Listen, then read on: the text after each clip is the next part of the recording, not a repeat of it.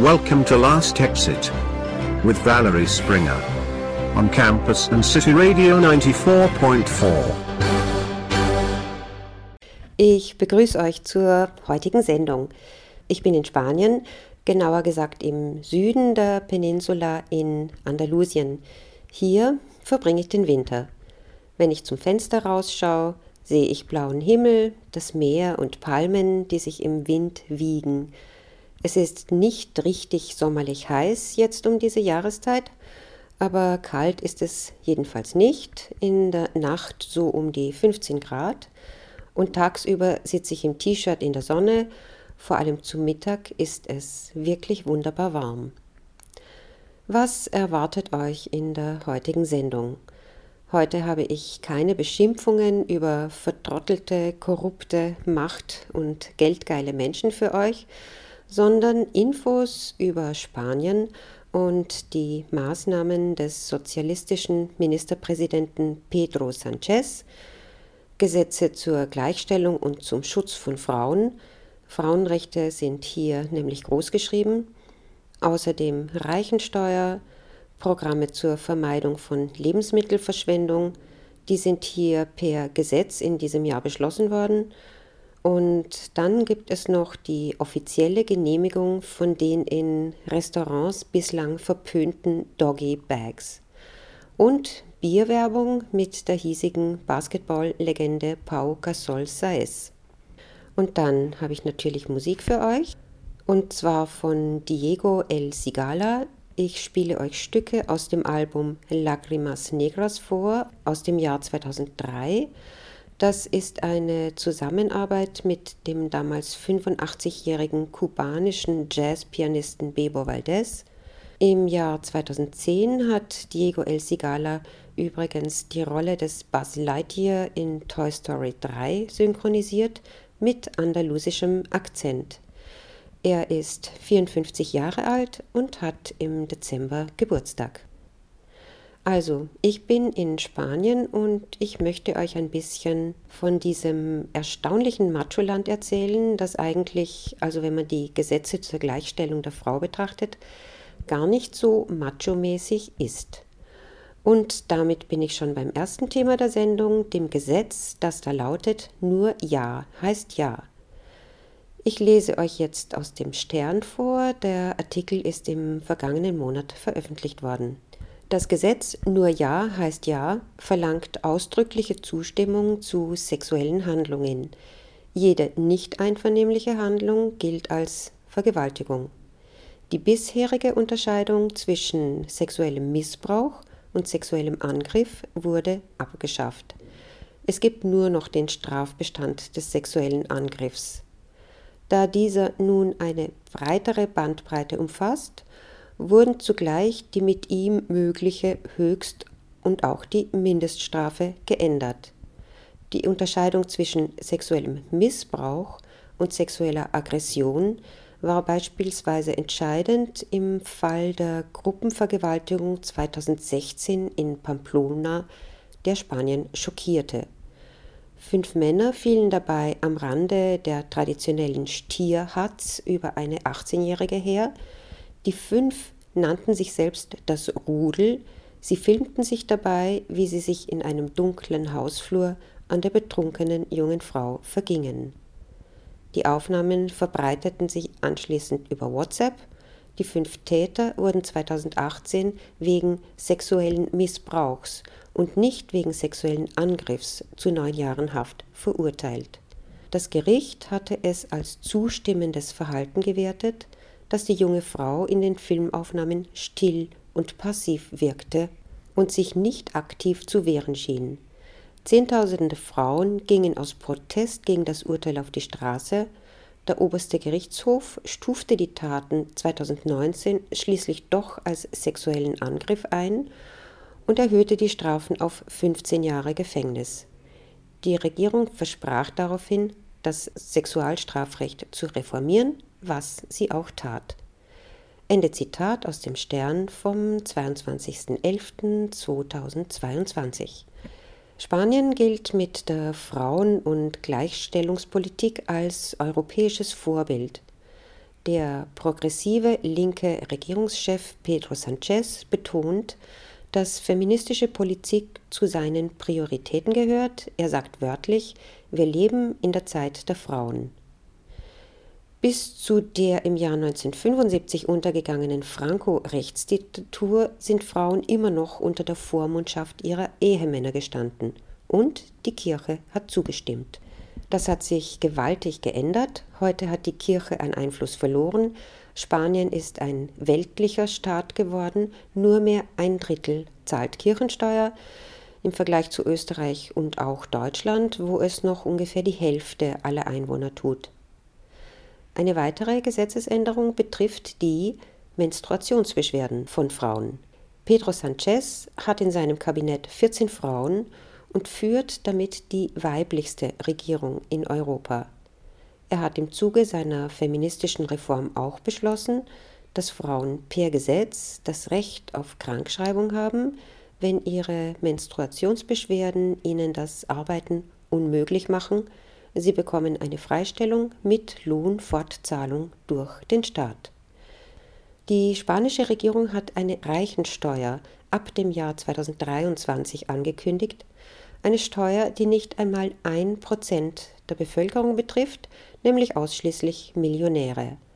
Damit sollen die restlichen 99 Prozent der Bevölkerung von der Teuerung entlastet werden die spanische Finanzministerin Maria Jesús Montero, sie ist Sozialistin, sagt, dass mit der Reichensteuer die Hilfen finanziert werden, die zur Unterstützung der Mittelschicht und der Arbeitnehmer eingerichtet worden sind. Diese Reichensteuer ist jetzt einmal befristet für zwei Jahre vorgesehen. In diesem Sommer hat die spanische Regierung befristete Sondersteuern für Energieunternehmen und Banken angekündigt, aber die betroffenen Unternehmen wollen sich dagegen gerichtlich wehren. Schon jetzt gibt es hier kostenlosen Nahverkehr, verbilligtes Benzin, Steuersenkungen auf Strom und Gas sowie eine Sonderzahlung für studentische Stipendiaten. Und jetzt komme ich zum Thema Lebensmittelverschwendung. Bei Wiki lese ich das folgende. Global wird etwa ein Drittel der hergestellten Lebensmittel weggeworfen. Die Ursachen der Verschwendung sind vielfältig. Hauptverursacher ist der Endverbraucher, nach verschiedenen Studien mit einem Anteil von 40 bis über 52 Prozent aller weggeworfenen Lebensmittel.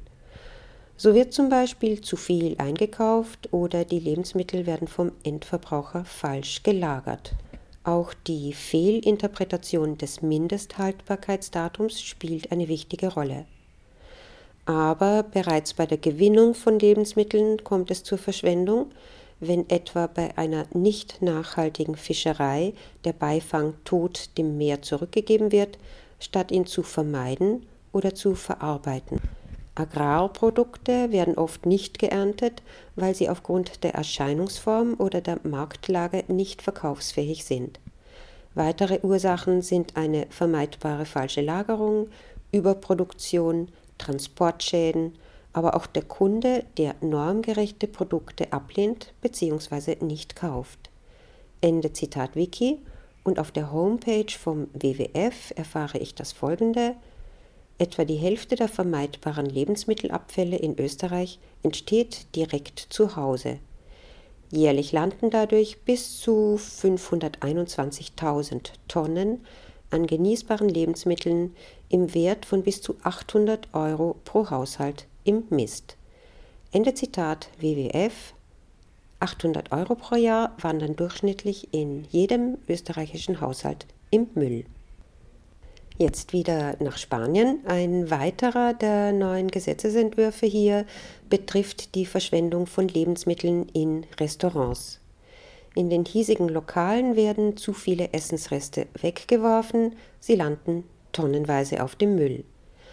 Nachdem Spanien das europäische Land mit der größten Dichte an Restaurants, Gasthäusern und Tapasbars ist, ist das ein offensichtliches Problem und jetzt hat die Regierung beschlossen, das Mitnehmen von Essensresten salonfähig zu machen mit sogenannten Doggy Bags. Gastronomen sind verpflichtet, ihren Gästen das Mitnehmen von Essensresten nicht nur kostenlos zu gestatten, sondern sie auch dazu aufzufordern.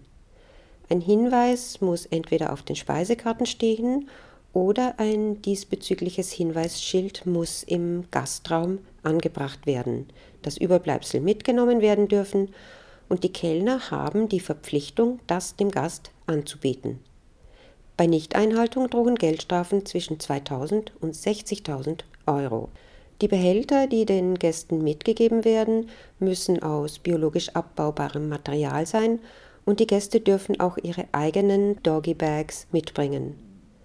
Nach wie vor ist es natürlich eine schamvolle Sache, darum zu bitten, dass man sein nicht gegessenes Essen mitnehmen will. Man geniert sich, man schämt sich.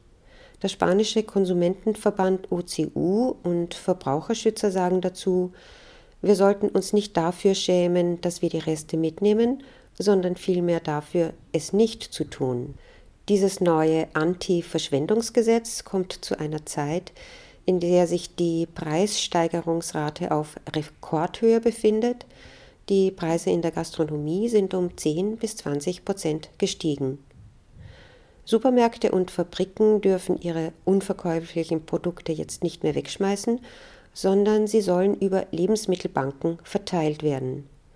Die Gesetzesbegründung lautet, dieses Gesetz will in der gesamten Kette der Lebensmittelverarbeitung vorbildliche Praktiken einführen, um Verschwendung zu vermeiden. Ernährungsminister Planas sagt, dass es nicht nur um Nachhaltigkeit geht, sondern dass es sich auch um ein ethisches Gebot handelt, wenn weltweit rund 800 Millionen Menschen Hunger leiden und doppelt so viele Menschen Ernährungsprobleme haben. Die Doggy Bags, Hundesackerln, auf Spanisch Bolsitas para el perro. Beliebt sind sie immer noch nicht ganz. Man tut sich schwer damit, es selbst zu tun. Können Sie es mir bitte für meinen Hund einpacken? Und andere Gäste müssen sich fremd schämen, wenn jemand in einem Restaurant darum bittet. Aber schon im Jahr 2013 hat der spanische Bierhersteller San Miguel einen Werbespot ausgestrahlt, der schon damals dafür eingetreten ist, ungeniert darum zu bitten, seine Überbleibsel mitnehmen zu dürfen. In dem Spot sitzt der hierzulande sehr populäre spanische Basketballspieler Pau Gasol Saez an einem Tisch in einem eleganten Restaurant. Er gilt übrigens als einer der besten Basketballspieler Europas, hat aber seine Sportkarriere im vergangenen Jahr beendet. In dem Werbespot, wie gesagt aus dem Jahr 2013, fragt er den Kellner nach dem Essen unverblümt, ob der ihm seine Reste einpacken kann. Und der Kellner reagiert auf die Frage vollkommen selbstverständlich mit Ja und bringt dem Basketballspieler einen Behälter, auf dem der Slogan steht, ich werfe es nicht weg.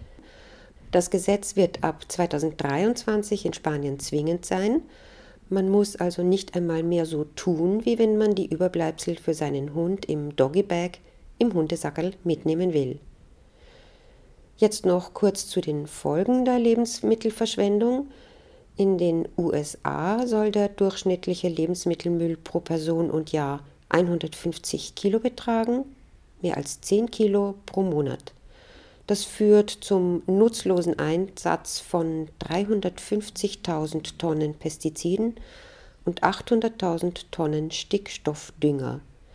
Laut Berechnungen verbrauchen die nicht konsumierten Lebensmittel rund 30 Prozent der weltweiten Anbaufläche. Jetzt noch kurz ein Hinweis zu All-You-Can-Eat-Restaurants und Buffets. Einige Gastronomen haben eine Methode eingeführt, pro 100 Gramm zu viel genommenem und nicht gegessenem Essen eine Gebühr von 3 Euro zu verlangen. Zum Abschluss noch etwas, falls ihr Lust habt, ein ganzes spanisches Dorf für eine Viertelmillion Euro zu kaufen. Ein Schnippchen. Ich lese euch aus Costa del Sol online vor. Das Dorf Salto de Castro an der portugiesischen Grenze ist seit über 30 Jahren unbewohnt. Salto de Castro liegt in der Provinz Zamora, drei Autostunden von Madrid entfernt und verfügt über viele Gebäude, die man in einer spanischen Kleinstadt erwarten würde. Dazu gehören 44 Wohnhäuser, eine Bar, eine Kirche, eine Schule, ein städtisches Schwimmbad und sogar ein Kasernengebäude, in dem früher die Guardia Civil untergebracht war. Was es allerdings nicht gibt in Salto de Castro, sind Einwohner. Salto de Castro ist seit mehr als drei Jahrzehnten verlassen.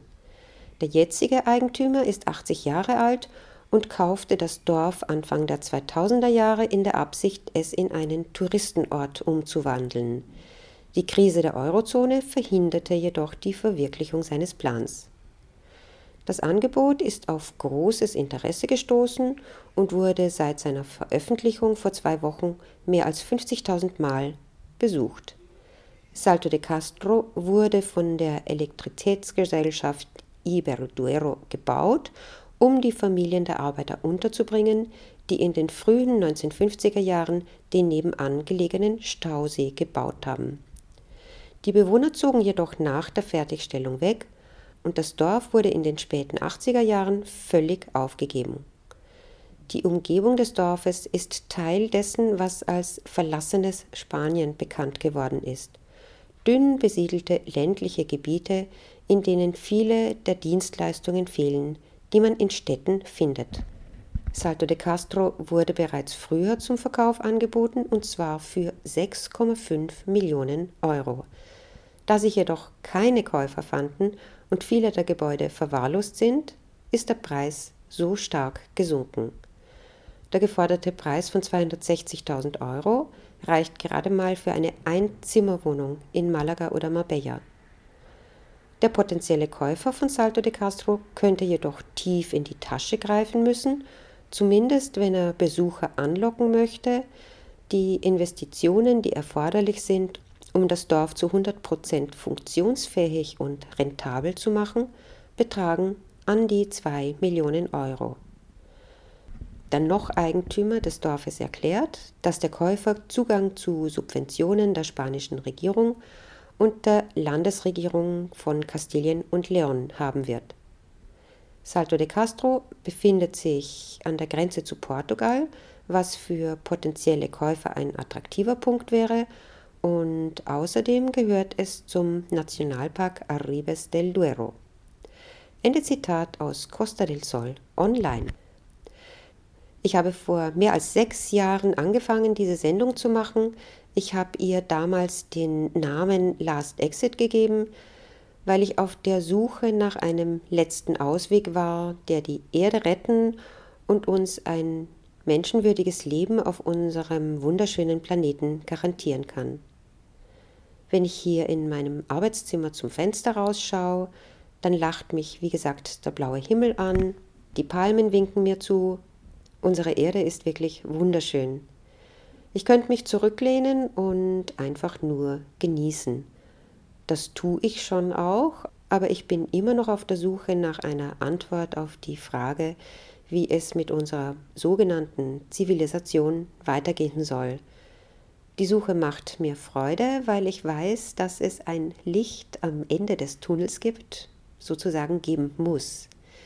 Ich denke mir, wenn jeder von uns sein Bewusstsein entwickelt, dass Bigger, Faster, Better, More nicht funktioniert, wenn jeder von uns sein Mitgefühl nicht nur einmal im Jahr bei Licht ins Dunkel aktiviert, sondern das ganze Jahr über mit der Weltbevölkerung mitfühlt, wenn jeder von uns ein ganz kleines bisschen weniger egoistisch denkt, dann ist das schon einmal der Anfang eines Ausweges. In diesem Sinne wünsche ich euch allerschönste Adventtage und ein wunderbares Weihnachtsfest und alles Liebe und Gute für das neue Jahr. Ich schicke euch viel Sonnenschein von hier und habt es fein. Thanks for listening to Last Exit with Valerie Springer on campus and City Radio 94.4.